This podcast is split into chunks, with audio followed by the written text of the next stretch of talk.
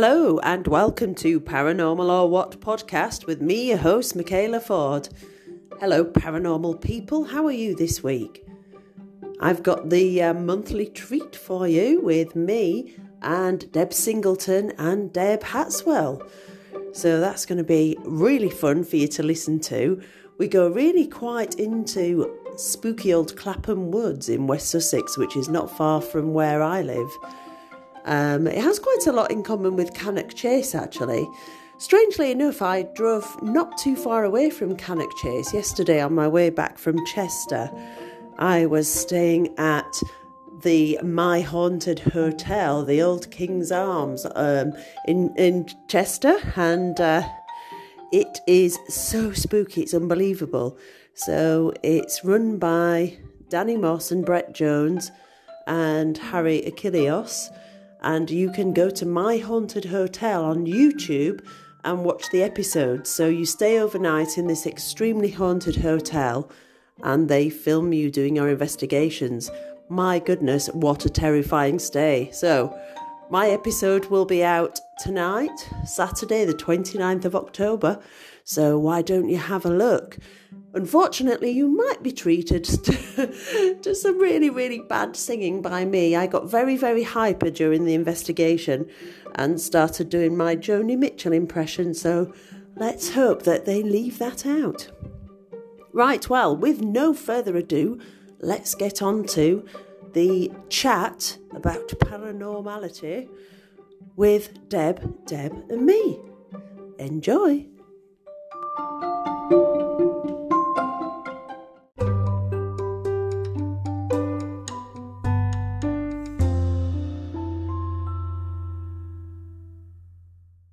Welcome to Paranormal or What podcast with me, your host, Michaela Ford. And we have our monthly girls session yeah. with Deborah Hatswell, Deb Singleton, and me. Hello, ladies, and welcome. Hello, thank you.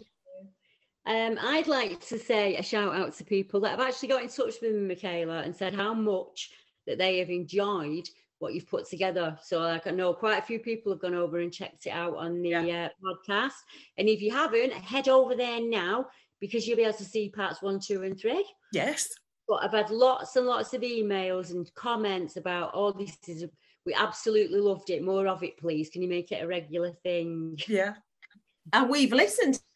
We have listened. We are. And um work at all. It's just so much fun. It's amazing. Yeah. so there will be more people. There will be more, and we're going to get try and persuade some other guests to come on as well, aren't we? Yeah, yeah, most definitely. Of the female and the male kind, I think. Let's get some other opinions involved, not just yeah. us. yeah. yeah, yeah, definitely. Um, so tonight we have um, all sorts to talk about, but I know that um, Deborah has got some really interesting information about Clapham Woods. Are you up for talking about that a bit?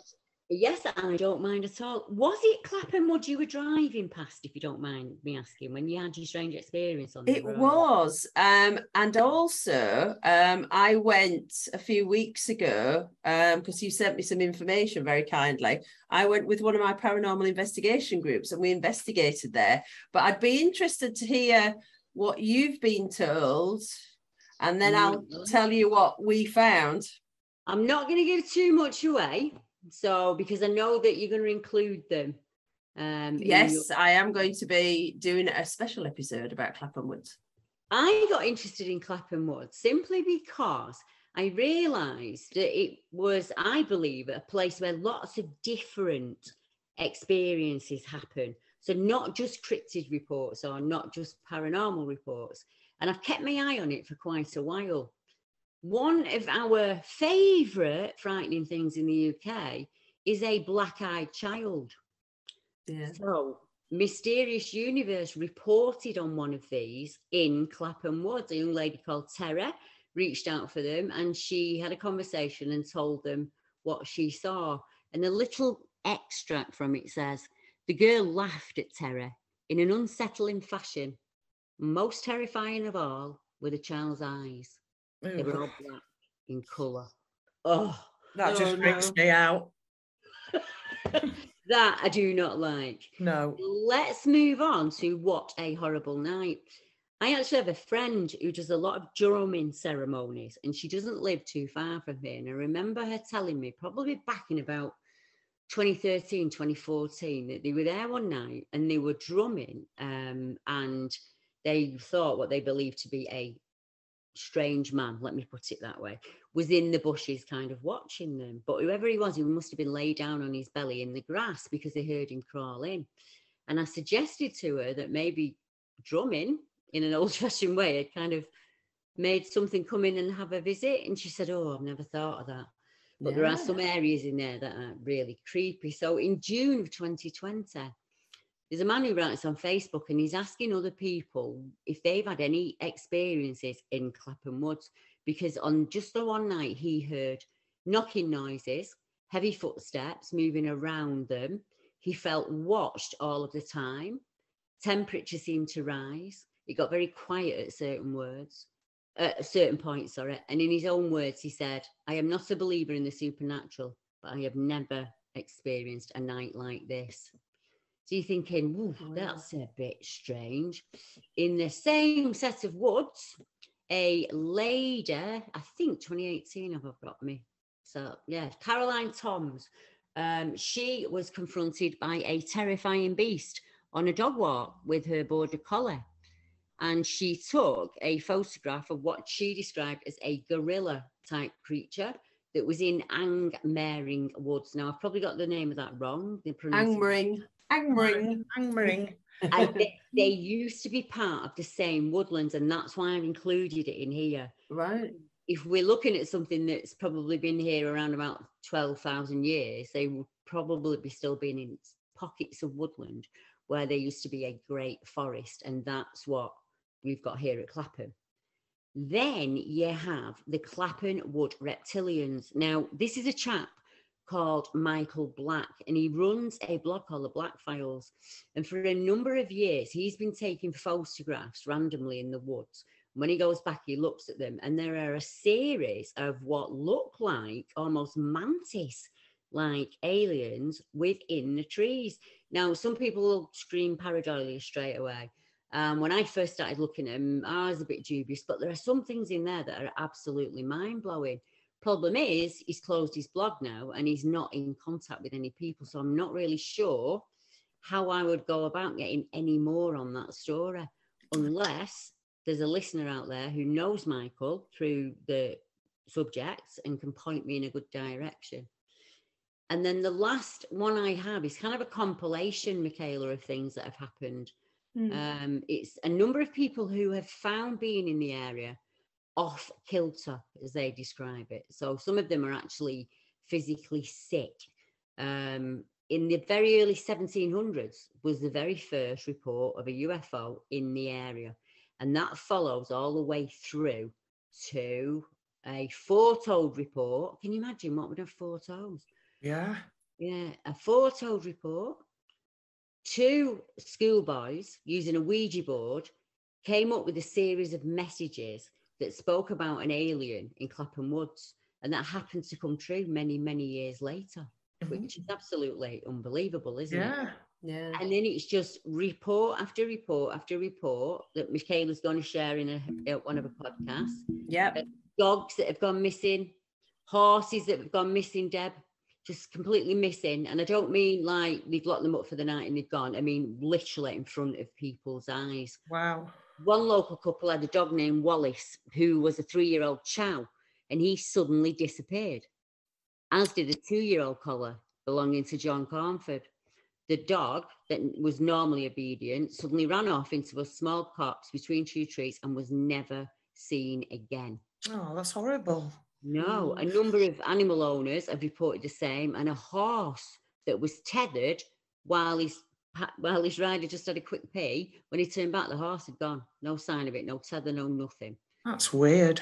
Mm. So you've got one area in, it's not really much, very much remarkable, is there, about those areas? Um, let me just sorry no i think some um i'll have to have a look but i think them they might be on a ley line mm, but I, I, need to look further into that I, I was. I, my thinking of it was you could replicate that area anywhere in the UK. It's a wood Yeah. you can with the dog. You could have a picnic in there. It's not a wood that'd put you off and be frightening. And I use it as the example simply because let's pick one random wood and see what strange experiences have happened there over Yeah. the years. And as you can see, there was quite a few. So I am dying to know what happened when you went with the team. Well, um, it it was it's such a weird place. I've been there a few times. Um, been to this particular bit. I didn't actually know about this bit. It turns out the last few times I've been, I've been wandering around in a different bit. Right. Um, so when when my group took me there, um, so I'm, I'm part of two groups, and we kind of all went together this particular time. Um, SPS hi, and the other realm hi. Um, so we we all trooped in, and there were about um, five or six of us. Um, to this particular bit that I hadn't been in before, and there's this massive tree. I'm not sure if it's an oak tree. It's about 300 years old. Um, it's if you had to try and put your arms around it, I think it would probably take three people right. Yeah. to get their hands around it. Um, they call it the witch's tree, and people hang stuff off it. People do ceremonies underneath it. People have Yeah. got married, had pagan weddings there, all sorts of things. Um, and I was just blown away by this tree. Um, and funnily enough, there was actually another group investigating, and they very kindly moved on after a few minutes and went somewhere else. And we heard the main things that happened were it felt very unsettling. It goes dead quiet, absolutely silent. Pin drop. Yeah. Yeah. Um, it. I had my night vision goggles with me, um. So, and I, I felt, I felt like people were watching me.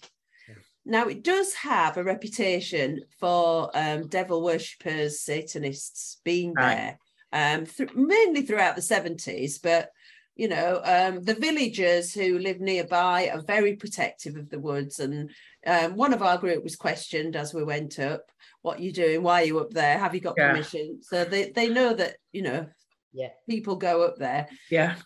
Um, so when I felt like I was being watched, I got my night vision glasses out and I, I just I couldn't see anything. But it went, it did go really, really warm. Right. And we all had to take our coats off. We were all sweating like mad. Yeah. It was really weird, you know. Um, it hadn't been that warm. I mean, it was what was it, August? So it, it was quite warm during the day Yeah. but it was kind of temperate in the evening but it just got really much hotter um then we felt like we could hear whispering all the time right. now i don't know whether silent wood and you sort of yeah. are on high alert was it that but i felt and we kept going did you hear that did you hear that and it was like we could hear Yeah. like this. And then the lights started. Mm. now this is what freaked me out. And i am I, I could put my hand on my heart and say i've very very rarely been on an investigation that scared me. Mm. but that really freaked me out. But i think it freaked me out because i thought it was people. I thought it was bad people watching us Yeah. uh, all I had in my head was devil worshippers hiding in the bushes. Do you know what I mean? It wasn't the paranormal I was scared about, but I got really creeped out. Um, and from one direction, we saw all these tiny lights, um, but they they were going different colours. So there were orange, um, there was red, and there was white, and there was yellow, Mm. and they'd kind of come on a bit like fairy lights Yes. they'd come on and th- but they'd blink out and it was almost like you could see them reducing Yeah. to go out they weren't flashing in and out they were kind of growing Shrinking. and shrinking Yeah. but they were only kind of tiny in the distance but there were loads of them Mhm. and then i said come on I, this is really freaking me out now let's go we'd been there like a couple of hours Yeah. and as we came out of the wood you know when you're sort of walking out of somewhere that's scary and you try not to run because you're Yeah. going stop being silly now this is ridiculous Yeah. but I, I just had this urge to get out um, and then we stopped and we looked, and one of the other members of the group went, "Look, those lights are there again," and it was a completely different place to where we'd Right. been, and they were in a completely different direction. And we were trying to debunk it because there is the A27 that kind of goes round Clapham Woods in is sort of like an arc. Right, yeah. So I was saying, could it be the road? Could it be headlights coming up? But it was too random and the lights were too many different colours Yeah. and you couldn't hear the traffic at all. Um, and and they were kind of coming up and going out and coming up and going out, but in like a almost like um you know when you have fairy lights and you put them on a program. Yeah. Yeah. Yeah. It Follow was the almost- sequence. yeah, sequence. That's it. It was like that. And um, so then we, we came out of the woods and we sat in a field nearby because we felt a bit safer in the field. It was so Yeah. Um, and nothing happened. I was willing a UFO or something to come, but Yeah. nothing happened. But it so it was kind of something and nothing, but it really got to me. It Yeah. really odd. Unnerved you. Yeah. Mm. I mean, I would say peripherally, you're picking up on something. There's been, a, regardless of the paranormal, there's been lots of studies into that feeling of being watched. Yeah. Uh, if you look on Google and Google it, some really decent scientists have put the work in, and they said normally nine times out of ten you are being watched, and that's Exactly. Yeah. that's picking up on the the energy of the place interests me because you said two things there that instantly made me think of energy: the twinkling lights that were pulsating, Yeah. larger, smaller, and larger. Um, and what was the, the, the very first one that I was thinking? The Yeah. whispering. Sorry, yeah, the whispering, and then the the change in the temperature. Mm. Now, normally energy, you'll go it'll go very very cold or very very warm. Mm. So we may have a thing down there where lots of people have gone and, and done paranormal work, and we might have worshipped there back in the day. And Yeah. that tree is still this gathering place for people. Yeah. So you've got all this energy, millennia years old.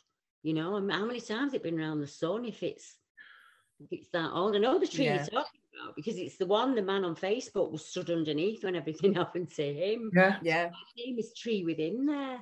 But it fascinates me. It's got to be something to do with the land. I, I'm convinced. But there's the other thing as well, Deb, about it dropping really quiet, like pin drop quiet. Yeah, that- That's- that's a predator normally, isn't it? Yeah, it is. Yeah.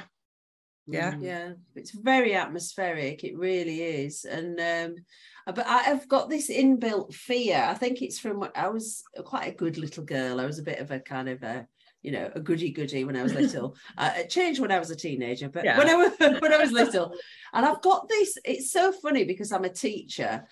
Um, I've got this fear of being told off. Like you know when you you go into somebody's Yeah. um property or Yeah. in a field or something, and somebody will go, "Oh, what are you doing?" here?" It's like, "Oh no, be told off." And I just had this whole feeling the, ti- the the whole time I was there. Every time I've been to Clapham Woods, and I think it is because the locals are quite protective as well. Yeah. So oh, we're going to be told off. We're going to be told off. Um, but I have this sixth sense as a as a primary school teacher. You often have small children lurking behind you. Yeah. Um, and and often they don't say anything, but you can just feel them. The back Yeah. of your head starts prickling, and Yeah. you'll turn around and go, "What is it?" or whatever, and you know they're there. And it was that feeling. Yeah. things in space in your actual space. that Yes. Yeah. You know, it happened to me and Jeb when we were at Bempton. I thought Yeah. Jeb had run up behind me, or someone had run up behind me, and they were fi- quite far out in front of me. So I, said, I know the feeling you mean. Yeah. It's weird. It's like a creep that goes down your back, isn't it? Yeah. It is. It's We've had awful. some real strange reports come in um, recently. Oh, go on then. Tell us. I don't know if it's part because we're uh, getting closer to All Hallows. Mm. you know, and it's so in it. I don't know if it's that, but I've had some really strange. Let me see if I can pull one up here. Right, we've had Irene, Irina's arm felt icy cold, like that of a corpse. You ready for this one, ladies? This happened in Thetford. Yeah, Thetford, um, summer of 1954. Eric Barton and his wife Irina felt that they needed a brief holiday. Um, they missed their intended stop and wound up riding to a small village of Wotton Hatch. They went into a graveyard called St. John's the Evangelist. When the couple left the grave side, they turned to the right, where they found themselves on a badly overgrown path, flanked by high, unkempt bushes. They followed this path up a clearing with a wooden bench, and they sat down there to eat their lunch and enjoy the view. The dog was barking, birds were singing, everything was fine. And then it said it should have been an idyllic and peaceful, soothing atmosphere. But for some reason, they couldn't identify. They fell off as if someone was watching them. And then all of a sudden, everything went silent. Is ringing any bells? Yeah. Oh, I know. An icy terror crept over Mrs. Barton. She knew that things were very wrong indeed, but she couldn't say how. Then three men wearing what looked like clerical garb entered the clearing behind her. And although she had her back to them, she somehow just knew that they were there. One looked friendly, but the other two, in Irina's words, seemed to radiate hatred and hostility. She wanted to get away, but she stayed frozen in place, unable to move. She noticed that her arms were icy cold, like that of a corpse. And the men just walked off. Oh, can you imagine being poor Irene? I mean, That's scary. that is just, oh, it's the, the very idea of these men just coming out of the trees at you, you know. Yeah. This, that, eh, once again, that typical feeling of being watched, that feeling of being off Yeah. when you know when you're in an area kind of thing. Yeah. It is one other time when I've heard that, and it's Glencoe, uh, Glencoe in Yes. Scotland, and it's um, a man and his wife, and they check in because they're going to a family wedding, and they check into this hotel, and the wife says, "We're not staying here. There's no way." When we got to the room, no, we're not staying here. There's someone in that bathroom. There's no way I can do it. So they pack the bags, puts them in the car, and as they're getting ready to go, to what he described of giants, but men like um, very long ginger hair, long ginger beards, dressed from about the Middle Ages, kind of sackcloth, leather strappings rather than boots. Yeah. And they walked past the couple almost enough that they could have touched them. And the man said that hostility and anger just flowed off them. Yeah. He said, I don't know what they were, but I think they were going to kill somebody that night. Mm. Oh my goodness. Mm-hmm. Oh yeah, I remember that. I remember that tale. Yeah. Ooh. Imagine. Just, I don't know what I'd do. I'm a paranormal investigator, but I don't know what I do in those circumstances. I'm hoping I'd stand my ground, but I don't know if I would, you know. that must have been Wow. petrifying though. Mm. And they just walked past them, did they? You just they just walked out of the mist, past the couple, and back into the mist on the other side, and away they went. And the, the little bit that I forgot was they'd booked the room, gone upstairs. Wifey'd gone, oh no, we're going. They'd gone downstairs to reception and said, we can't stay. And he said it was almost as if she were used to it. She said, all right, it's okay, I understand. Here's the number for the other hotel. Oh wow. And it wasn't a shock to her at all. Now, Glencoe's got a bit of a connotation to it, similar feelings of bad stuff. They always say you shouldn't mention the name of it, and I've done it about four times now. So Oh, I've said it loads of times and no, it's befallen me yet. it, it has a bit of a spooky connotation to the area, and I think there only are two hotels. I don't think you've got much choice where you stay. no, But yeah. he felt awful, and you could feel, as he said, just like anger and aggression just flowing off them, like the the lady said in the graveyard. wow. Now mm. that is that would freak me out. Yeah. Yeah. Yeah, it just I don't know how I'd react to that. I mean, we what we like to say with people, oh, I'd be fine, I'd stand. Yeah. It." It's the I think it's the intent, the feeling of that's washing off them. I don't think I'd want to be around that energy, let alone mix it with mine, if you get what I mean. A little bit like I'm walking up close behind you, Michaela. It's Yeah. not a nice feeling, is it? It's No, it's not. Um, I remember. I think I might have mentioned this to you before. Once when I was in, um, I was doing the uh, Edinburgh Festival, and I was in the Edinburgh Mm. Vaults, and that that was the worst feeling ever. This and it was literally stood right next to me, Yeah. whatever it was. Um, and I just turned around and there was nothing there, and it was so scary. It was really scary. Yeah, it's freaky. Mm, It's not I'm not surprised. The Edinburgh vaults themselves are not they're not the nicest place, are they? I mean, let's No, they are quite spooky. Yeah. Mm, They are quite spooky. My, And my you- mum- Glencoe's spooky. I mean, I've been Mm. I've been up there in the rain, in the mist, and it's like it's just got an atmosphere of its own. It's unbelievable. And then when Mm. you drive along and you the- you're not passing any other cars, and there's just the lone piper stood in the lay-by, and it's like, oh my, I won't want to stand out there on my own whether I'm piping or not. oh, no. that's like going back in time, really, when you think Yeah. about it. Yeah, isn't? I don't, Yeah, I'm not sure how far it is. I'd have to get my map out to look. How far is between Glencoe and that report we've got where a lady's driving about 6 a.m. in the morning, um, and the one long road that goes for ages had, had been diverted. They were doing some work on it because of a bit of rock fall. And she said she saw like a typical Bigfoot, as you describe him, in the road, um, as if he was cupping water from from the puddle. yeah, But as she approached him, the car span, and I don't mean just t- it rolled over three times. And she said nothing moved off the dashboard. She could remain within a seat, and it was almost like she'd driven into a bubble of energy of some kind. yeah. And she didn't know whether that Bigfoot had actually aimed that at her or it was a coincidence. I mean, I can't see it being a coincidence. No, not really. Maybe they were all part of the same energy. Was she hurt? No, she said she just felt a bit stiff from the steering wheel. That were it. Wow. Nothing, nothing major. No marks on the car. Nothing. Almost like he'd pushed the energy at her, Yeah, and it had made the car roll. maybe just to give him enough time to get away. Yeah. possibly, possibly.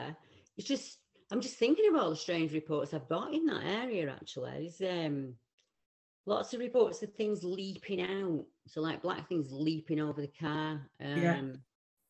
Which is just, I don't like the idea of that at all. But No. it's, it's nearly Halloween. Everything we, we're talking about. Yeah.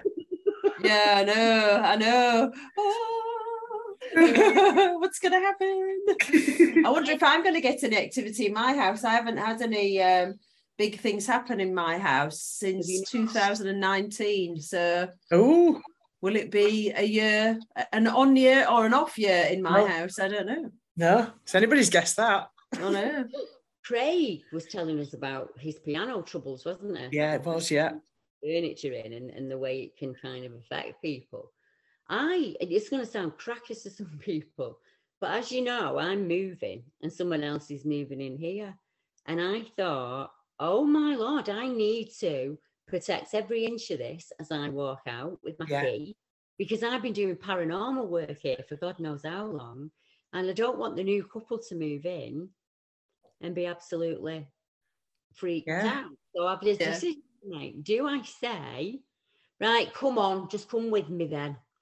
Or you need to go and find, or what I'll probably say is those who want to go and find something else, off you go. And Yeah. those who come with me, come with me. But because she's a young, I think she's it'd be a young lass, and I don't want some young lass having to live here and put up with what I put up with Oh, no. not living here for long. But yeah, I've been thinking about it and I thought, it's, it's strange when you think the amount of places we go and we affect that energy. So, Yeah. like you in your paranormal work and stuff, you affect the energy of the area and you go home and you don't know what happens afterwards. So, like, you know, other people that come along in your, in your path, a bit like Cannock really? Yeah. Where people Yeah. just randomly open up these portals, don't they? And then just get in the car and go home. And then dog walkers have to put up with seven Afterwards, don't they? Yeah. I often think about that about the house that I grew up in because without going into detail, we lived there for 20 years and it was 20 years of misery. Yeah. Um, my my mum and dad, you know, when somebody's together and they shouldn't have stayed together all that time, and Yeah. it was just awful. It was just really negative the entire time. And Yeah. when they ended up getting divorced, it was like, oh, thank goodness for that. Relief. Um, you waited till I left till you got blooming divorced. Anyway, um, I, I often wonder, did that 20 years of negativity do anything to the next people? Because we never had any sort of um, you know, nothing paranormal happened in my home at all. Um, it, it was quite a modern house, but I know that doesn't really matter. It was about 1970s or something. But I often wonder, did we leave anything, you know, afterwards? Yeah, like a resi- residue or whatever you would call it. Yeah. Yeah. normal investigator in 50 years' time or something who walks in and says the couple in here were not happy Yeah. Yeah.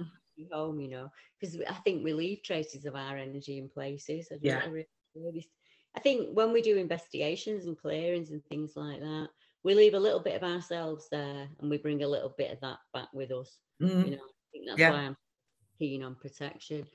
I wasn't until three Halloweens ago, and I, I went to um, I went to a place where I thought the place in my head, and it made me think, oh, but I still went anyway, which is ridiculous. I should have Yeah. stopped at that point. And I we drove on in the dark. We drove in, and we hadn't realised that we drove on onto like the pet cemetery bit, and we didn't know. Um, and just this energy had just come out from the side. It, it kind of presented itself almost like a cross between a dogman and a minotaur, I'd say.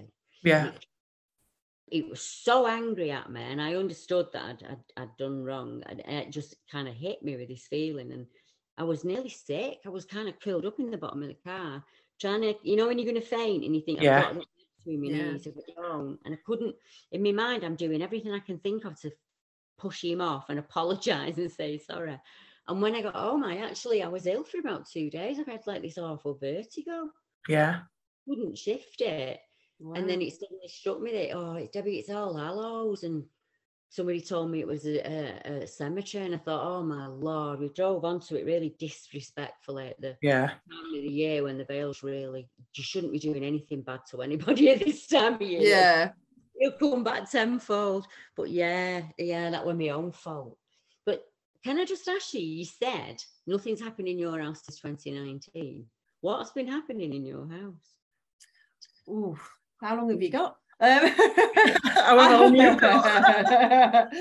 um, lots of things have happened, um, but not. You see, I don't think my house is haunted at all. Right. I just think odd things happen. Um, a lot, lots and lots and lots and lots and lots of objects going missing, being misplaced, and turning up. Loads of that. Yeah. I mean, um, and there, there were two particular ones which I might might have told you before. Once where um, I call them slipper gate and face cloth gate.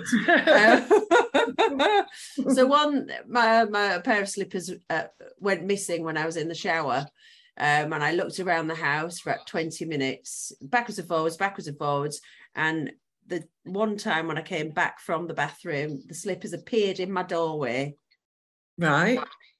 they were together in my bedroom doorway and Yeah. i'd walked over i'd walked over them 10 times Yeah. and they literally just appeared and then one day um really bizarre face cloth went missing i put a clean face cloth out on the sink and um and then i went out of the bathroom came back in and went oh is that face cloth just gone um it disappeared and we've got um a washing basket next to the sink Yeah.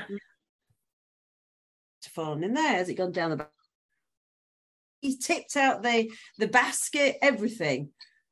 And I was like, this is mental. So I went to the um, airing cupboard, got a new one out, closed the door, turned round, face cloth back on the sink. Oh. Little pixie. I literally shouted out and went, I caught you doing that.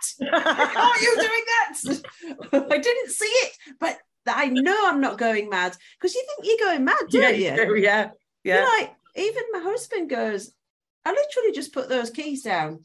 And I know I put them on that table. Where have they gone? And he doesn't believe in anything like that. No. So loads and loads and loads of that. Um, but this particular Halloween, I um so the boys had done gone out and done their trick or treating. Um, and then I always make my husband watch a horror film um, which isn't he likes some, but his criteria is it has to be a good horror film. yes. I'm- Now that cuts out three quarters of them. So, Yeah. so, so I can't even remember what film we were watching. So I'd um while I t- just to make it all a bit more jolly. While I used to go out trick or treating with the boys, um, I'd have a couple of glasses of wine. You see, Yeah. make it all night, and then and I've got these amazing skeleton glasses, and they're quite big. So Yeah. when you fill them with red wine, there's really quite a lot in there. Um, so um, we'd we'd had a bottle, yeah. we'd had a bottle. So I I tootled off, kind of tripped off to the um, the shop, the local shop. Um, so I, I can't really say much about this because yes, I had had about three glasses of wine by this point. Um, but I came back in the dark, and um, the house across the road has got a big wooden fence. It's about five feet high. yeah. And as I walked past, I looked to my side, and a shadow figure, well, a shadow went across the fence. Right. And then, of course, immediately you go, where did that shadow come from? And the there was no one there. And it was, um, but it was the shadow. This is what's really weird the shadow of like a troll. It was a really big, fat body. Yeah. It was like something from Grimm's fairy tales with tiny little thin legs and knobbly knees. Ooh. So I thought, right, I've lost the plot now. I wasn't scared or anything. I was like, right, that wine's really gone to work on me. So we, I went in um, and we sat down and we started watching this horror film. Um, and because we'd been out trick or treating, so we got, and you have a few glasses of wine, you get a bit sleepy. So we, we were kind of like quite Dozy. relaxed, yes. anyway, um, we were sat there, and then all of a sudden, really loud, this at the front door, Right. and I shot up off the sofa and went, "What the heck was that?" And Tom went, "Oh, I don't know." So I was like, "Oh, well, shall I go then?" Nobody else is moving. so I went to the front door, opened the door, nobody there. So then I thought, "Hey, oh, teenagers." yeah. So I went out down the drive and I went out into the road and it was dead. Literally nobody there. And as I came back into the house, there were really heavy footsteps running across the landing Oh. upstairs. Right, so I, I ran upstairs, fully expecting the boys to have got back out of bed, both of them fast asleep. Ooh. Then I went back into the ri- living room and told Tom, who was kind of like, "Oh, that's weird." I was like, Yeah. "Weird, weird," um, and it was twelve o'clock exactly. Ooh. Right. So Yeah. yeah, That but is- nothing's happened since like that. I bet you're grateful. That is creepy, that, isn't it? When you Okay. I saw last week, I haven't even had a conversation with anybody about it yet. I saw a bum and a pair of legs, and I don't even know how to describe it. you know the night A bare bum. remember the night where I took the photographs, and in one of them there was just mist everywhere. yes. Yes. Absolutely. Yeah, I saw that. It's the place to go all of the time, and Mm. I take photographs there all of the time, and I've never picked that up before. And it didn't feel spooky when I was there. Now you can get a lot of cloud up there because it's quite high up, but it wasn't that kind of night. It was quite like a dry night, and we were really relaxed. We'd we'd walked the dog, we'd got in a car, we had a coffee, and at the time I didn't see this the, the mist until I'd gone home and gone through and went to post the photos on Facebook as I normally do. Yeah. So as we're going to drive out, and I must explain, this is like heavily forested. There's no street lights or anything. I'm at the side of a reservoir. Yeah. Um, up Winter Hill, we were. We were up at Anglezarke, and it's it's quite up. There's a lot of caving and stuff like that. So only little farm roads, not a whole lot of. You can't drive really fast or anything. No. And as we turn the corner to where there's there's absolutely nothing. There's just like this triangle of grass that splits the two lanes. And it looked like steam in the shape of an ass and a pair of legs, only about two foot tall. Right. Like a little goblin man thing. Yeah. And I'm seeing the back of him running away. Wow. And I, as I went to say to Mark, did you see that? He said, oh, that was steam. And I'm thinking, Right. Eight degrees. And then he went, but it's not art, is it? And I went, you did see that then, didn't you? And he went, yeah, it was a cloud of steam. I said, Well, I saw an ass.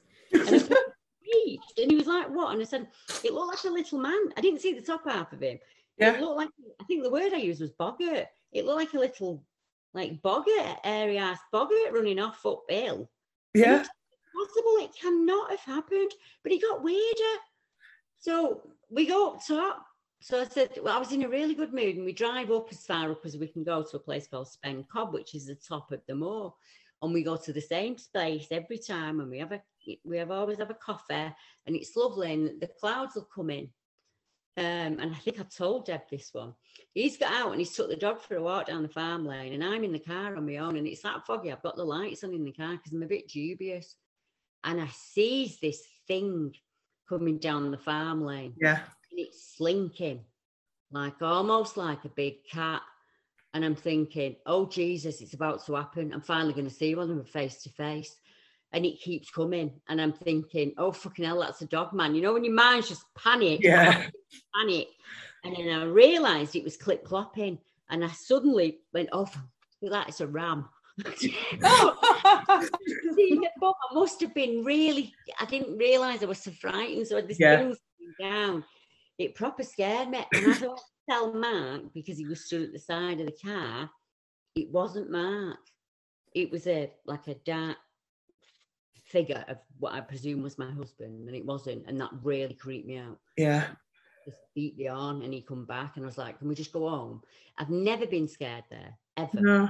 Never. But I was that night. Yeah. Yeah, Mm. little- I don't really know how to describe it. You might like the bottom half of a smurf, you know, that round but as if he'd been made out of like scribbly smoke. Yeah. White smoke. Yeah. It, Wow. I don't know how to describe that.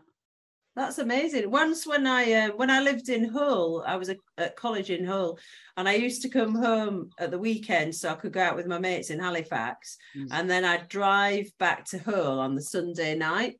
Yeah. Um, and the M62 was always just absolutely dead. There'd be just Yeah. me. Yeah. And one night when I was driving back, um, I saw two legs run across the motorway in front of me. Wow. But nothing above the knee, No. just two legs with some trousers run across oh. and that was that was weird Stretches of the 62 though towards Hull are a bit creepy, I think. Even during the day, there's a bit of a atmosphere. Yeah There's certain little stretches that you go along and you think, oh, I wouldn't like to be broken down here on a night on my own. I Yeah. took a report yesterday of two legs running across the road Oh, in the mountains of Mourne in Northern Ireland. right. Um, she described them all as like puppet legs. Dr. Mack, I'm interviewing him next week. We have a researcher, a BBR researcher who lives over there and investigates, and he's a Metis Canadian native, Deb, but he lives in Ireland. So he's, Right. he does a lot of shopping and stuff like that, and that's why we're in touch. Yeah. And it was a lady that got in touch with him, and she said, she- you know, she just saw a pair of legs, no body, no, just a pair of legs run across the road, but those legs were about five, six foot tall. Wow. And he said, "Well, if these legs, he's got to within the body." And she was like, "Oh no, because that would mean it would be would be huge. It would be like 10, 11 feet tall. Yeah. Just a set of legs, like Michaela said, running across the road." So it's like Oh. strange serendipity in that because I've only just taken that report. Yeah, that's freaky. wow With- Mm. Yeah, do you mind if I ask what the road that you said then? Is that where you saw that thing that was at the side of the road? Me? No, no. Right. No, it's miles away from there. because I was looking at your report earlier. Um, Yeah. Because I don't know if we've shared on here that one where you saw that thing that only had a mouth. the oh wide- tell us deb Oh, yeah. We'd been to Scar House Reservoir for a BBR meet, and honestly, Debbie, it's, it isn't it? It's it's miles of a drive. You you go, you follow the little brown sign that says Scar House Reservoir, and you've got miles to go before you get to the car park. Mm. But coming home, I'd we'd, I'd come home with my friend that had been with me, and we were driving. I was driving along, and I came to Leeds Bradford Airport, the back of the back road, Mm. and I thought, oh, rather than go on the main road near the airport, come up the Chevin and go on that road. And as I started driving down, it's quite a long stretch till you get to the big bend at the end of the runway. Mm. And I'd seen this girl in the distance, and I thought, I mean, it had been an absolutely beautiful day, really, hadn't it, Deb? It was just sunshine all day long. It was gorgeous. And she had like like a little short suit on, and it was mm-hmm. floral and floaty. But her legs, from a distance, her legs were emulsion white, proper, like she was wearing white leggings, but they were her legs. Don't remember what she had on her feet. And as I got nearer to her, she had this like little denim jacket on, and her hair was black and parted in the middle and straight, proper straight down to her. I don't know, just mm. under her boobs. It was it was long, and she was kind of looking down, and I thought she was on her phone. Mm. And then I spotted as I got nearer to her, just before we got to the bend, I looked at her, and her face was the same color as her legs. It was proper bright white. Was her face. Wow. And as I kind of got level to her and I looked at her, the whole bottom half of her face was a mouth. It was like it was open in a big black. It was just a big black void. Oh, that made me go funny. I know I've got goosebumps now thinking about it. And I went, I, I swore, and I said to Carol, I said, "Did you just see that?" Then she went, "Yeah, I did." But what I, I'd seen her as a person, Carol saw her as like an energy, like a dark energy with a white flash across as we passed. Mm. But it was a mouth, a mouth, and she kind of had this. Her head was down but turned sideways, and it was like this smirk on her face, Mm. like, "Oh, you've seen me." Yeah. It, honest to God, it horrified me. It was horrifying. Wow. It, it was just that, and I, I looked because in that split second when I saw it, I thought that can't be a mouth. It's got to be a mask, but it wasn't. It was a mouth Yeah. because I could see a nose and everything. It was it was a mouth. Oh. Proper freaky. oh These God, Japanese- terrifying. I can't think of the name, but there's a Japanese ghost is the wrong word. yes, I looked that up and I can't remember what it's called. Presents like that with this long dark hair. And that can have either a void, be completely void of a face, have Yes. saw, or this wide gaping mouth, Yep. like a shapeshiftery type of thing. Oh. I'm wondering if it's you've seen it in Yeah. one thing because that's how you've seen it. And Yes. Carol works with energy, she's a Reiki. Yeah. Ah, that's why she's seen the energy of it. It's dark, black with a, a bit of a white space kind of thing, yeah. But in most of the things we've spoken about tonight, every one of us has been relaxed at the time when it's happening. Yes. Mm, You know, and maybe that's the key to tuning in. Is that maybe it is. Yeah. almost hypnotic kind of. Yeah. of? I mean, you would have been on the couch at Halloween, you'd have been really comfy, you're with your hubby, you've had a good night, the boys are asleep, you know. So you're at your most comfortable, aren't you? So it's not surprising if something's going to happen, it's going to happen then. And me and Deb, we'd had a lovely day that day. We Yeah, it was to the country. Oh, God, Fabulous. beautiful. Yeah, and it just happened. It's like with the Kitty Garthwaite thing with me. It's like, Yeah. I had no intention of tuning into her that day. I never go in an area where I'm going to tune in in front of people. It's not something I do. It's very private for me. Yeah. because They can take over in a way. So if they're running with snot, I'm running with snot. If they're down on their knees, I'm down on my knees. And I don't like being that vulnerable in people in front of people. But I had no control over it that day. And I had no control. I'm I'm really strong willed with any spirit, entity, whatever you want to name it, but not that day. She took over me completely. And I still had her energy on me for weeks to come. And it was just, I think she just wanted to get the truth out there that what had happened to her. And I think the drive was really, really nice driving in. And I think I was really, really relaxed. And that's probably why she said she's I've tuned into her so quickly. Yeah. I found that name of the Japanese ghost. Is it Samara? It, no, it's Kuchisaki Honor. Oh, a that would murderous woman with a hellish gaping mouth. Right. Is that a bit like what they based the ring on? Yeah, Similar- yeah. yeah, similar. I think. Yeah. Mm, my Mm. granddaughter's got the same haircut. Oh, that's a bit scary. Yeah, it's But a do you know what? good It, for it, Halloween. it really reminds me of. Do you remember? Um, I think one of you commented on it.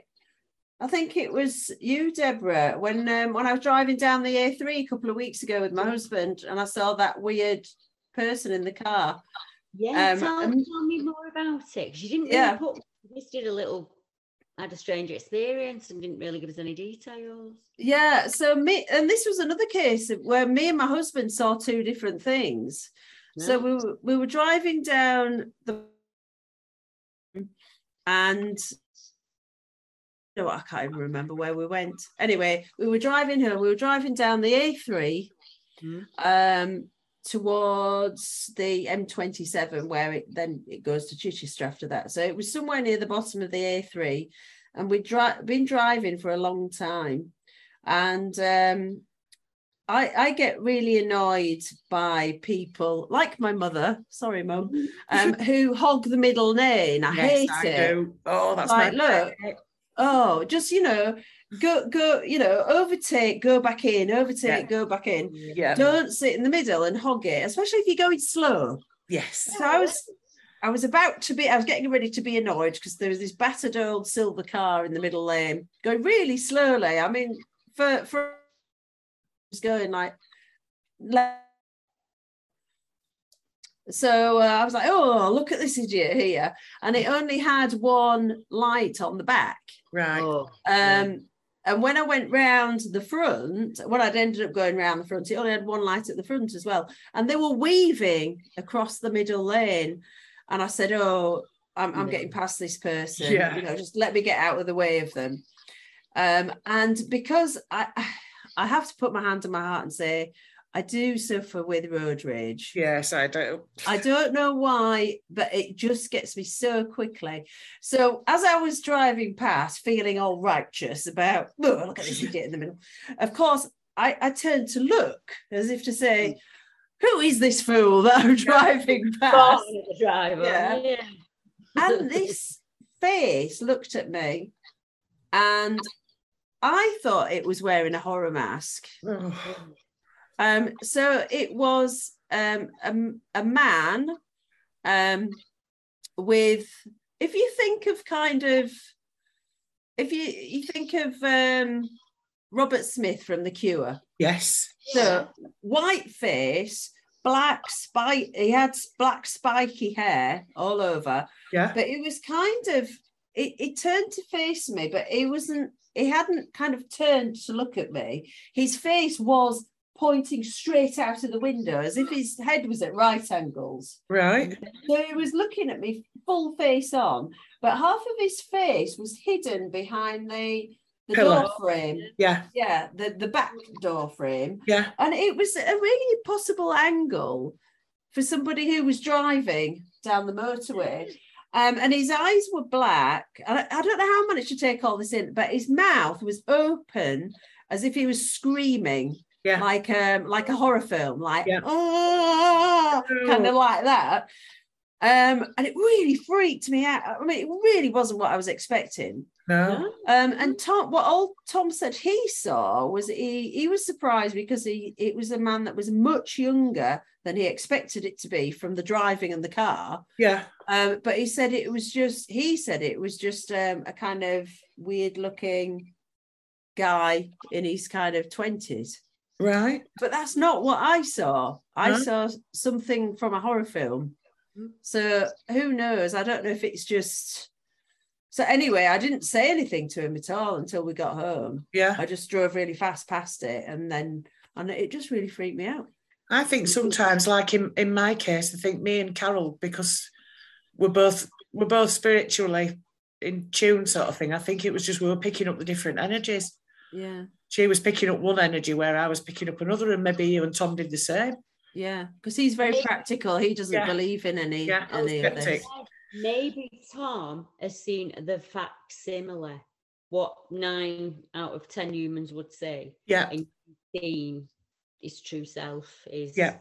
you know, that's how you've seen him in this awful, screaming, horrible way, you know. Yeah. So I honestly think there are people that walk this earth that are not in control of their own bodies No. post type of way. And I know that might freak some people out.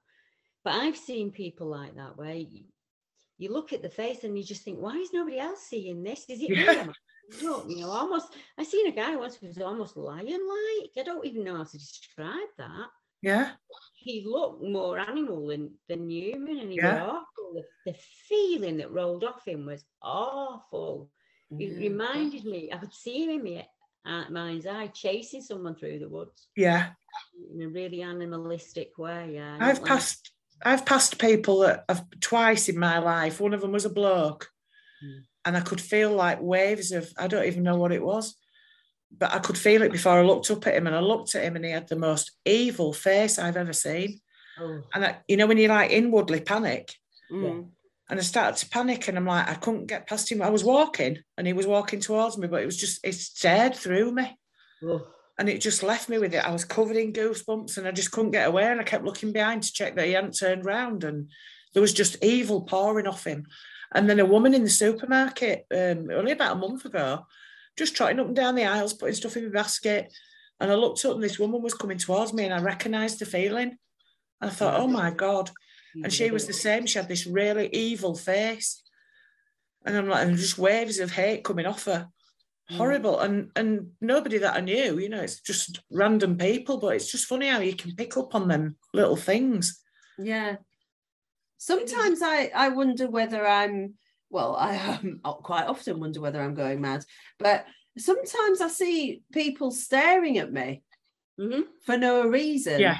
And that really freaks me out because, Yeah. you know, I'm I'm a, an average looking person, you know, I'm not Yeah. somebody who you walk in a room and everyone goes, oh my goodness, you know, there was no reason for people to be looking at me but it's almost like they look at me and they stare at me for Mm. too long almost as if either they're recognizing me or they know me or they can say I something you can't. yeah it's really weird You mean you do this because you think, have I got something on my face, and that's why they're looking at me? Yeah. then, like, I'll check with me. Like, yeah, I, I turn, I turn to Gaz. If, if people do that, I turn to Gaz and go, Have I grown two heads? I mean, I ugh, it just some people just have this ick that rolls off them, and there's no way you can describe it, is there? But No. there are some that are just almost like they are a facsimile, Yeah. like else is in that body, and they're driving the bus, you know. Yes. And just, I mean, I, I remember telling Deb I used to work at um, a nursing home in my twenties, and we had a chap there, and he, he was classed as mentally ill, and he was physically disabled as well. Don't get me wrong. And one of the things he used to do was he used to write consistently over and over and over. And he used to write about all these galaxies and he'd draw star maps and everything. And he, Yeah. he'd do them on every bit of the paper. And really manic, really, really manic. But he did that other than sleeping and eating. That's what he did. Yeah. And he passed away. And we put, uh, yeah, obviously, he didn't have family to give anything to. So we put, I put all his books up in what we call the area, which was like the archive A few years later, I can't remember if it was three or five. It's a 25 bed place, so you get people coming in and out. So if I've got the time wrong, I apologise. We had a younger chap came in and he sat down at the table with a pen and a piece of paper, and it was almost like he picked up where Melvin had left off. Right. Same star the same writing, the same compulsion to do it over and over and over again. Wow. And I remember thinking, that's impossible Yeah. that is literally impossible. But I saw it with my own eyes. Both of them had the same psychiatric diagnosis as well. Yeah. And I thought, oh, maybe they are tapped into something.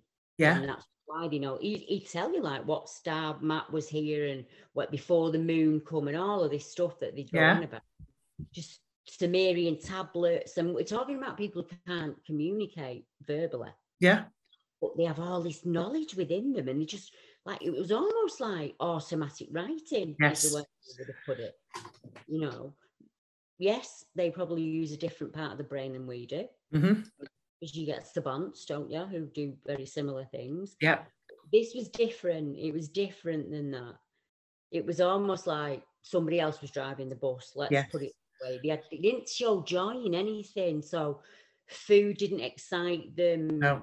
television, entertainment, going out on a day trip. Some would get so excited if we were taking them out on the bus. They'd plan it 12 months in advance. They'd have Yeah. seven hours ready, you know, all of that. And that's all part of the joy of it, isn't it? Yeah. It We is. had to Yeah. drag them out. We had to drag them out and make him go on day trip. And all he wanted to do was sit. And the Yeah. one who second used to do it on his wall.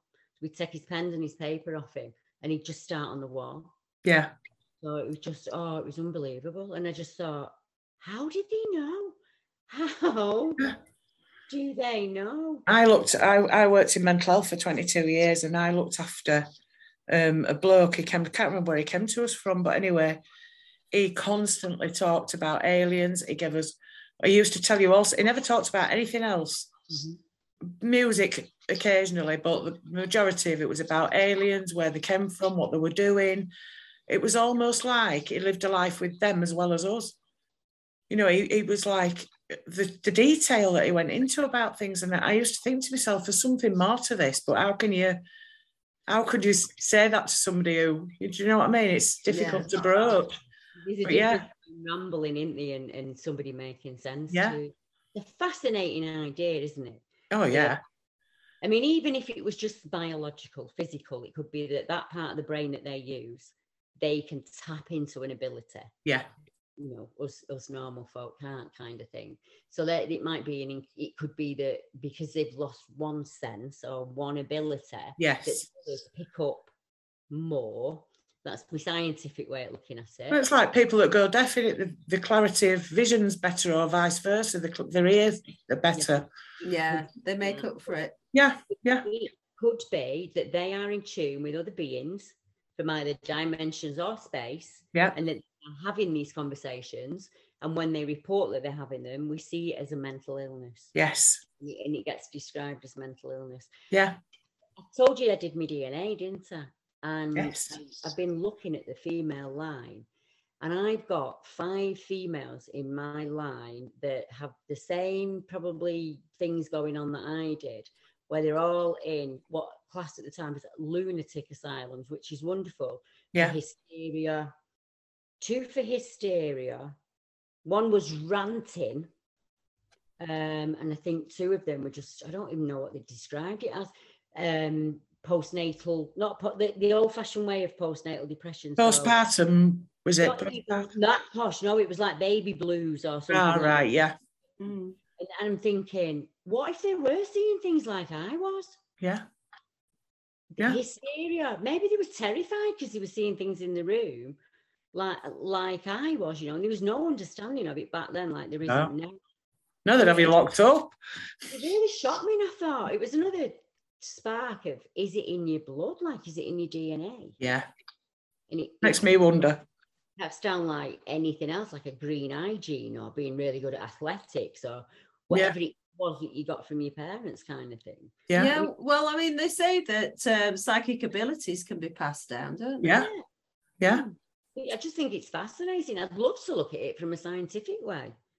uh, and just to see, you know, if there's something about our DNA that's different to other people's, like people who don't experience anything, Yeah. or is it just that they have a very analytical brain, so they di- they, they kind of different, their thinking's different in a way. Yeah. it- Yeah, not not being nasty, but like narrow-minded, whereas we're open-minded. It, that could be like a not narrow-minded in an insulting way, but in an actual physical. single-minded. Yeah, single-minded. yeah. Yeah, yeah, Possibly. yeah. It, it could be, couldn't it? And it's Yeah. just like trying to work out what it is that makes the person the catalyst is is fascinating for me. yeah.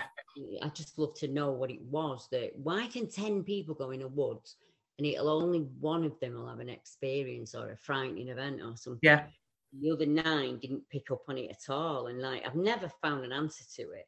No, But that's the question I'd love answered. Is it that person who is the catalyst, or Yeah. is it the area itself? And it's just Yeah. a certain time they just walked in at an unopportune moment. I can't see. I don't really believe in coincidences, Mick. no, I don't know. I think No. maybe it's the person who's the catalyst, but I don't know how you'd scientifically test that. No, I don't either. But going back to going back to sort of psychiatry, schizophrenia, I often wondered with that because I've I've overheard people talking to the supposedly to themselves, and it's almost like they're having a conversation with spirit. And I used That to think to myself, yeah. Some of this, some of this could be mediumship, not se- not schizophrenia at all. Yeah, Lots of mediums were put into um, asylums. Mm, Lots mediums because they saw you as ranting or hysterical or Yeah. you know whatever. If you see something at the end of your bed or if you're having night terrors, yeah, back in the day, you know they would. I mean, come on, they'd lock you up for having a limp. Back Oh, in the no, day. yeah. It was seen as shameful, wasn't it? yeah, So it's re- really weird the way we were brought up. yeah, yeah, I mean, it just, I don't know. I just find it fascinating. yeah. Oh, It is man. fascinating. I'm just It going to get a drink of water. Okie dokie.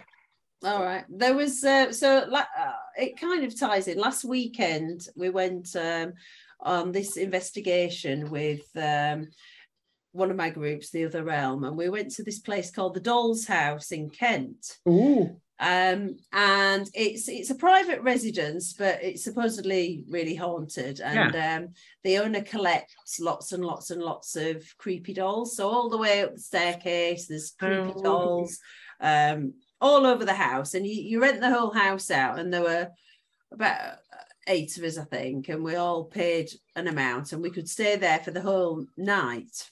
So we did. We had the whole house to do investigations in, which it was brilliant. And we did um, all sorts of things. We did, you know, we had um, spirit boxes and um, EMF meters and REM pods and Yeah. everything. Um, anyway, the, the the best results we got were from the Ouija board. Right. And one of the members of the team was getting messages personalized just to them. Um, Right. and the Ouija board only wanted to speak to this person. Um, and it got to the point where she went outside with the REM pod, and um, people were telling the spirit that came through to affect the REM pod outside Right. Um, and it was doing on command. Um, but the information that came through was so personal to her that I actually, my theory was that it didn't actually matter where we were. It Yeah. was her that was getting the message. And even if she'd been at home and we were doing that, then it would have still been the same. Yeah. I didn't feel like the house had much going on. Well, it didn't when we were there. You know, I don't want to diss it and say No. I get what you mean. nothing's there. It it was just a very quiet night for us. But I sincerely believe that the stuff that was coming through for her um, could have come through anywhere. Yeah. Not just because it was there. Yeah. Yeah, yeah, I think it's more the energy of the group rather than Yeah. it being the home, you know. Mm. That spirit might have been waiting for so long for a tool that could enable them to communicate. It was one of the Yes. questions I asked was, do you believe in, in seances and things? And I said I did because once again, in a seance, you're very relaxed. You sat down and you're relaxed, and most of you have put your thoughts out there and done that. Yeah. or, "Y- y- If you can come through, please come through. And I would imagine she's done the same. Yeah. So the the the, the Ouija board is just a tool, isn't it? It just constantly gives you that that not narrow vision is the wrong thing. What Michaela said before, it, it const- you can focus on something. I think. Yeah. when yeah. put the planchette. I I think I don't find them any different me to runes or tarot. No. Or whatever. It's more about the person, isn't it? But it's lovely that you've been able to. She's been able to get those messages. Yeah. Definitely. Yeah, and it, I think they were really um, they were really personal to her, and she didn't really want to go into what it meant, but I just got the feeling that it really meant something to her, which was brilliant. Yeah. Did you try EVP there? Oh yeah. Um, we did, although I was so annoyed with myself because uh, my little EP, EVP device ran out of battery as soon as I got there, and I hadn't taken my batteries with me. Oh, so I tried it on my phone, but I haven't had good results on my phone. no. But I've had okay results on my little EVP device, but Yeah. not on my voice recorder on my phone. Yeah. It's funny that. You'd think with the modern technology that they'd be crystal clear and they'd pick up anything, and they actually don't, do they? No. could be me using that energy though to to appear. He could have drained everything in there for the Could have done, yeah. Yeah. conversation with the last, you know. Yeah. It's like lots and lots of paranormal teams, scripted teams talk about tech just failing on the day. Yeah. Sucking up the energy in it to use Yeah. for whatever they're doing. It's understandable, isn't it? I mean, Yeah. I've seen people do experiments where they've made like almost like Faraday cages to to to make more energy, you know, Yes. kind of thing. And then I've even seen people who've ridiculously tried to make ghost traps and stuff Mm. Yeah. but you know, I suppose, I suppose it depends on what you're after in your research, isn't it? If you're looking Yeah. for an- or you're looking for that that pictures to sell to the the Discovery Channel, you know, you get different different experiences, don't you? Yeah. I do. I, I often wondered whether I had this idea that if uh, if if batteries are being drained, then how about somebody one day taking along a fully charged car battery? Like, right, Here you go. Try that. Have a go on that. if you're going to come through, then you can have it. yeah, exactly. But why not? Somebody once asked me, "Do you think I should?" And I said, "It doesn't matter to me if you nail cake to a tree. If you've had the idea of it and you think it might work, go for it. Someone out there will come up with the, whatever it is that we suddenly go. Yeah. I can communicate to the dead. I was in touch with a chap about three years ago, and he was trying to make a device that would enable you to talk to spirits or other dimensional beings almost as we would with a telephone. Yeah. Uh, I haven't heard anything about it since it's 2018, and I'm not sure whether he was being honest because he said that it would be released in February 2020. and I've never heard anything about it, but I remember at the time thinking, can you imagine how amazing that would be? Yeah. Sit down with a device and have a conversation with your loved one. Yeah.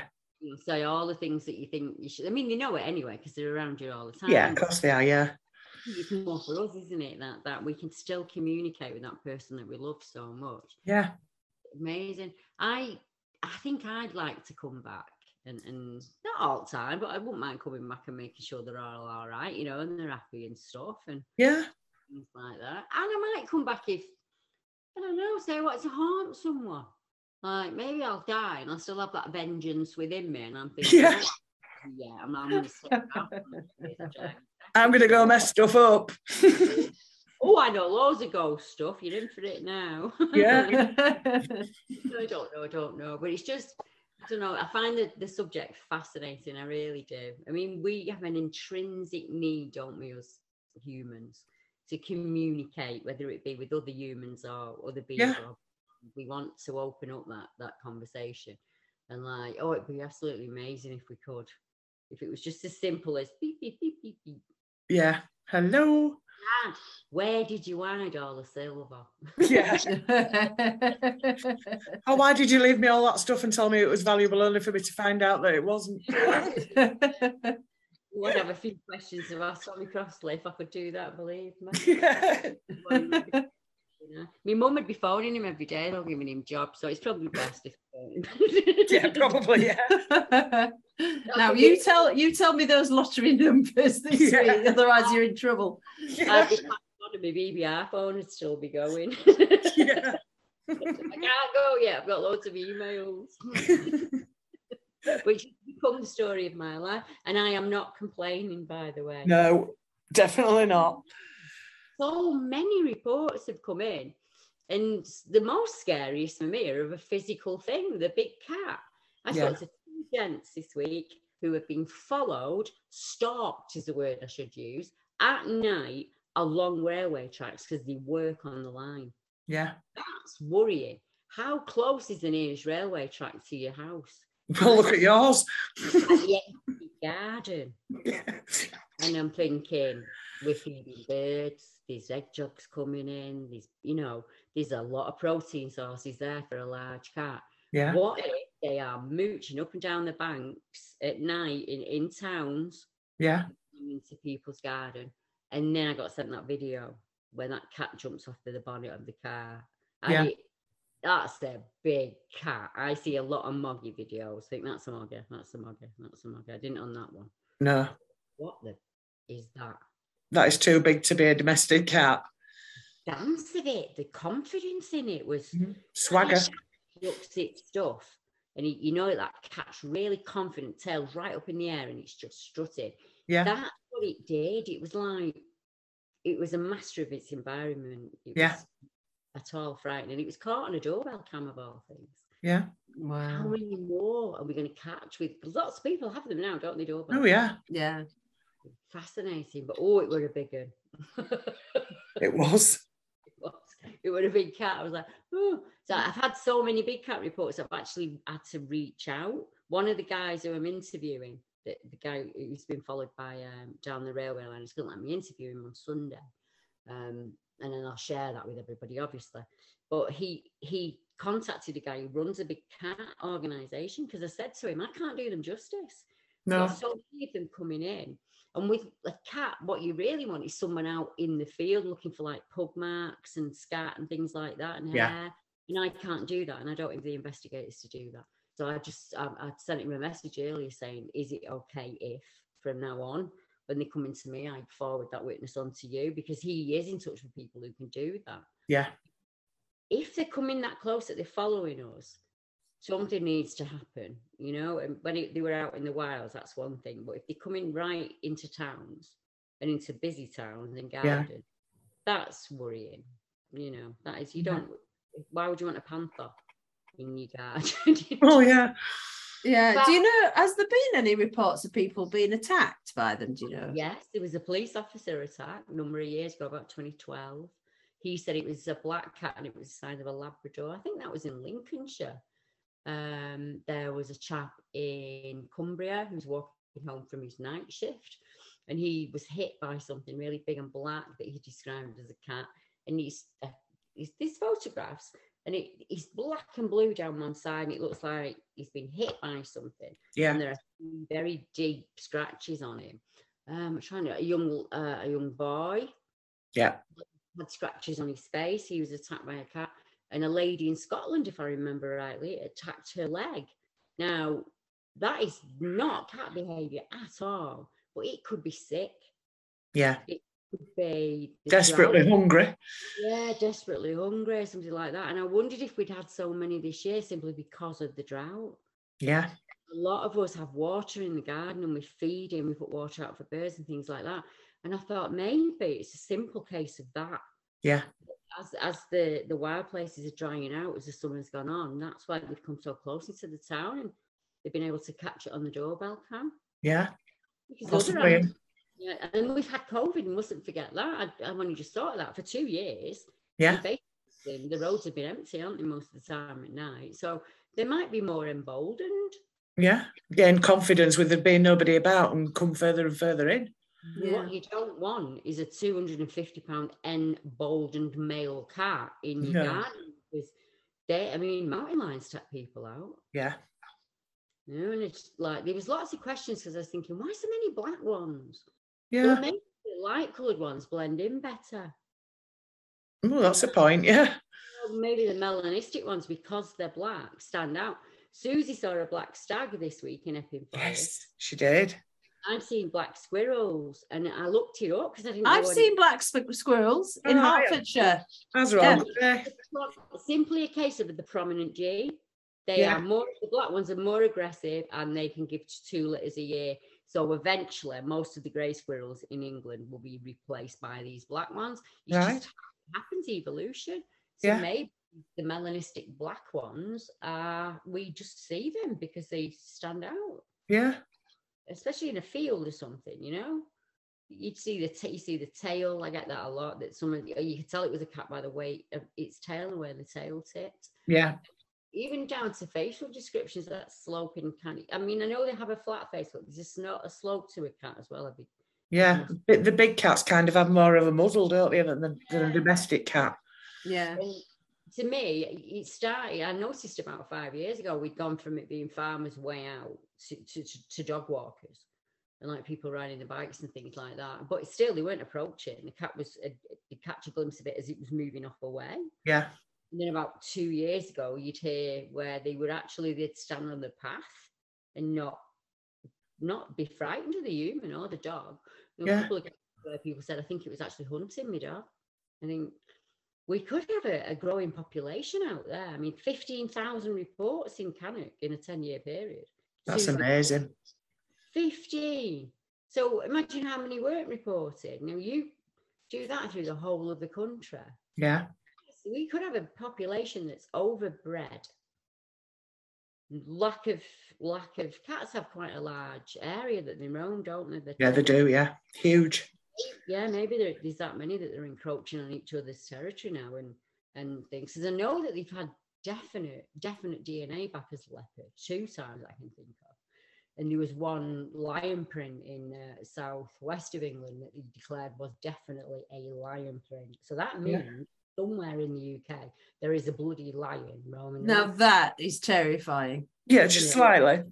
hopefully the government have took it out and we don't know anything about it. But Yeah, this I know, I know there were a couple caught, weren't they? There were a couple caught in Scotland.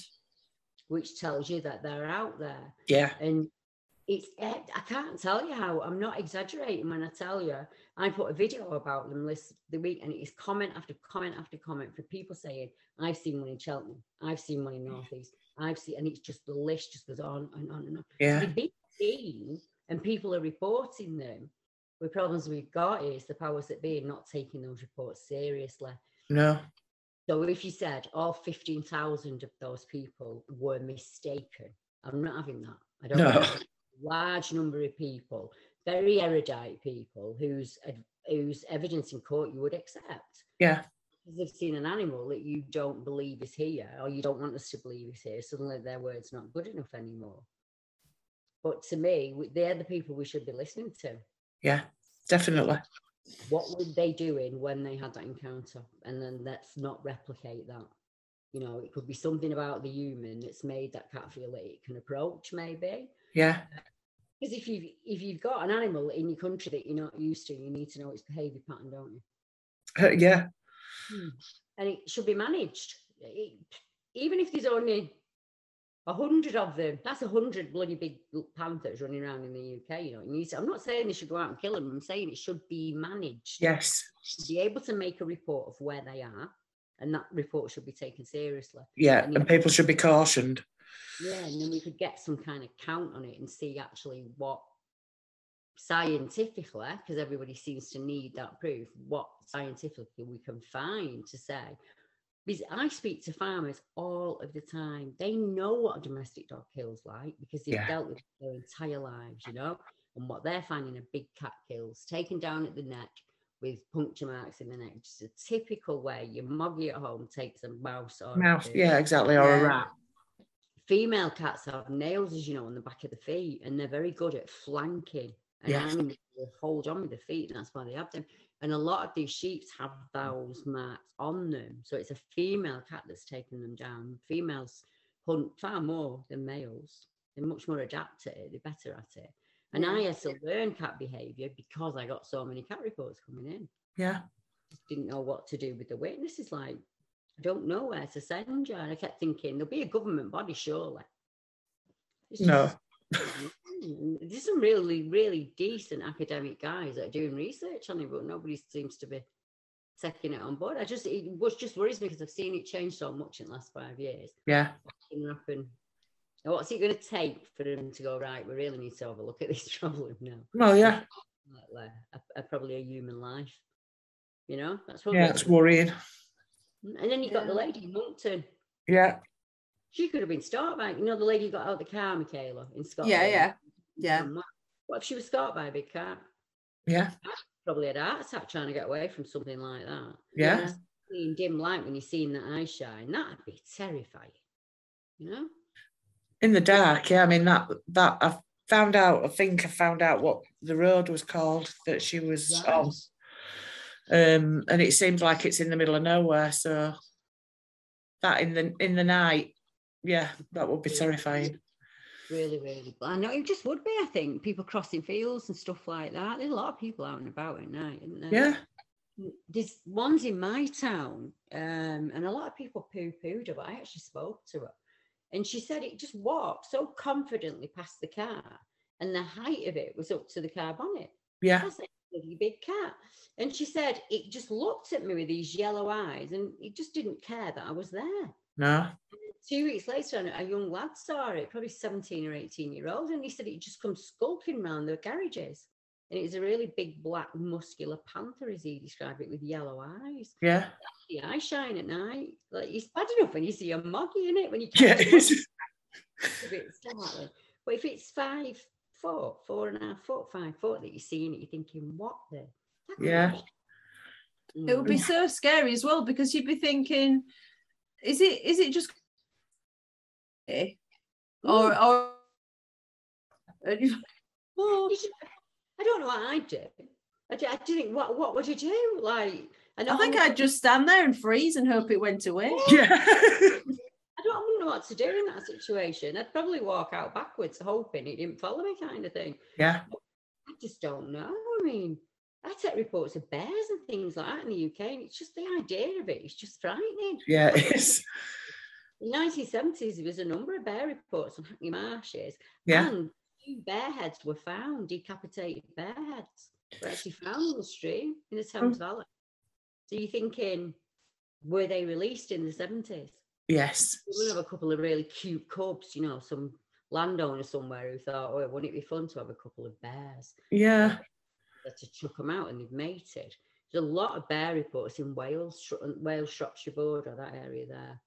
I where- think I think that's where all these big cats and whatever originate from is when when they brought the wild animal act in. And people were like, oh, get rid of this because I could get fined. it happened in the Victorian times as well. Mm. Um, very well advertised. A lot of Victorian, you know, like like the big mansion owners, they had the odd exotic cat.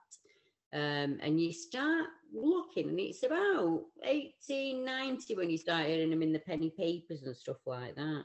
And I'm wondering, but I think they were very scarce back then. In the 70s, I think there was a lot of them released, Deb, you know, just like, open Yeah. the door, let them go, you know?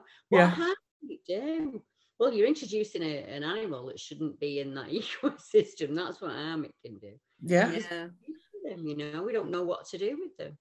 Just they frighten me more than cryptids. And I know some people would think that was strange. Yeah. But I've more chance of being attacked by a, a cat, especially if it's ill, injured, or weak in some way. It's going to take out someone with a limp or a child or an elderly person. Yeah. It's Go for a weak link, isn't it? Yeah. That frightens me because I couldn't outrun it. No. Yeah. Shane said he was on his bike and it was running at the side of him, keeping up with him on a bike. Yeah. That is really terrifying. I tell you what, bears really scare me. I don't know why. Um, just the, the idea of a bear. I mean, I really, I've been to America a few times, and um, you know, I'd love to go walking in in America or in Canada, but the thought of seeing a bear, I don't know, it's more scary than anything else I can think of to me. Yeah. I don't know why. I've just got this thing about being mauled by a bear. It really frightens me. I think that's intrinsically built in humans, isn't it? Yeah. My spirit animal's a bear. Oh, well, you'll be safe then. Yeah, I'm all right. I don't know about panthers though. like that with wolves, I think. Yeah. Like the idea, I would love to go to Canada or Alaska, but the thought of being out there in a wolf, because they don't seem scared of humans at all. Just the very idea of it. I was watching a program actually yesterday and it was so enjoyable. And it was about um, a Native American Indian lady that was basically kidnapped and taken onto this island. And all it was, it was like kind of us Brits had come from the mainland, you know, back in Victorian days. And we Yeah. needed a guide, someone who spoke English, and this young lady could. They took her out, I think it was Warring Island or something like that, right on the side of the Arctic. And uh, they basically just left her there to survive on her own. And she literally learned how to catch, bet, you know, food, make skins. So She'd been out there two years on her own. Yeah. And the most frightening thing was the polar bears. Was Yeah. Oh yeah. per capita on that island than anywhere else. And how she survived, I don't know. And I think, why doesn't everyone know her story? I would have Exactly. Yeah. She apparently she wrote diaries, and some guy in England put them out under his name.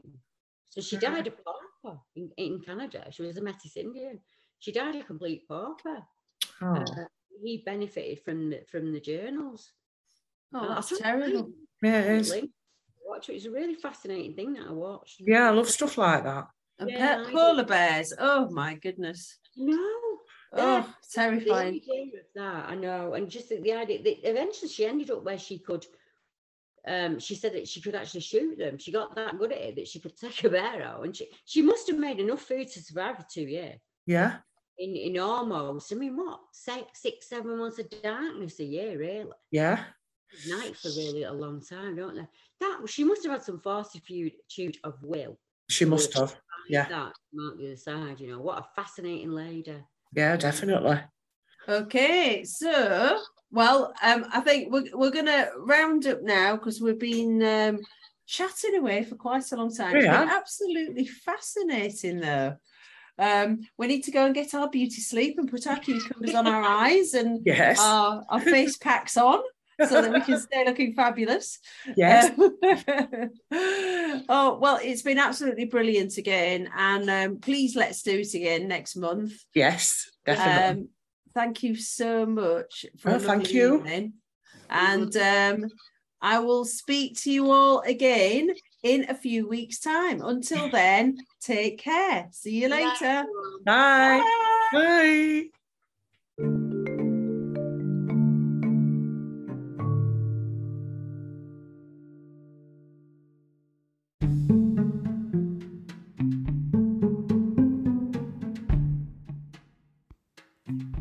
That was a really good chat. I hope you enjoyed it as much as we did. Don't forget there will be another one in a month's time. Now, I also want you to send me in your stories, your paranormal stories. Anybody or anybody anywhere all over the world, please send me your stories because I really want to do some episodes with people's experiences. I have got about four or five, uh, but I could do with a few more so that we can make an episode about it. So don't forget to send them in to paranormal or what podcast at outlook.com or you can record them on your phone or voice recorder and send them in to me or directly upload them on anchor.fm forward slash messages.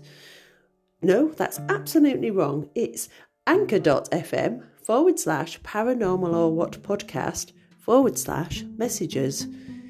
Here I am getting all over excited again. Please send me in your stories. It would be really, really good fun to hear them.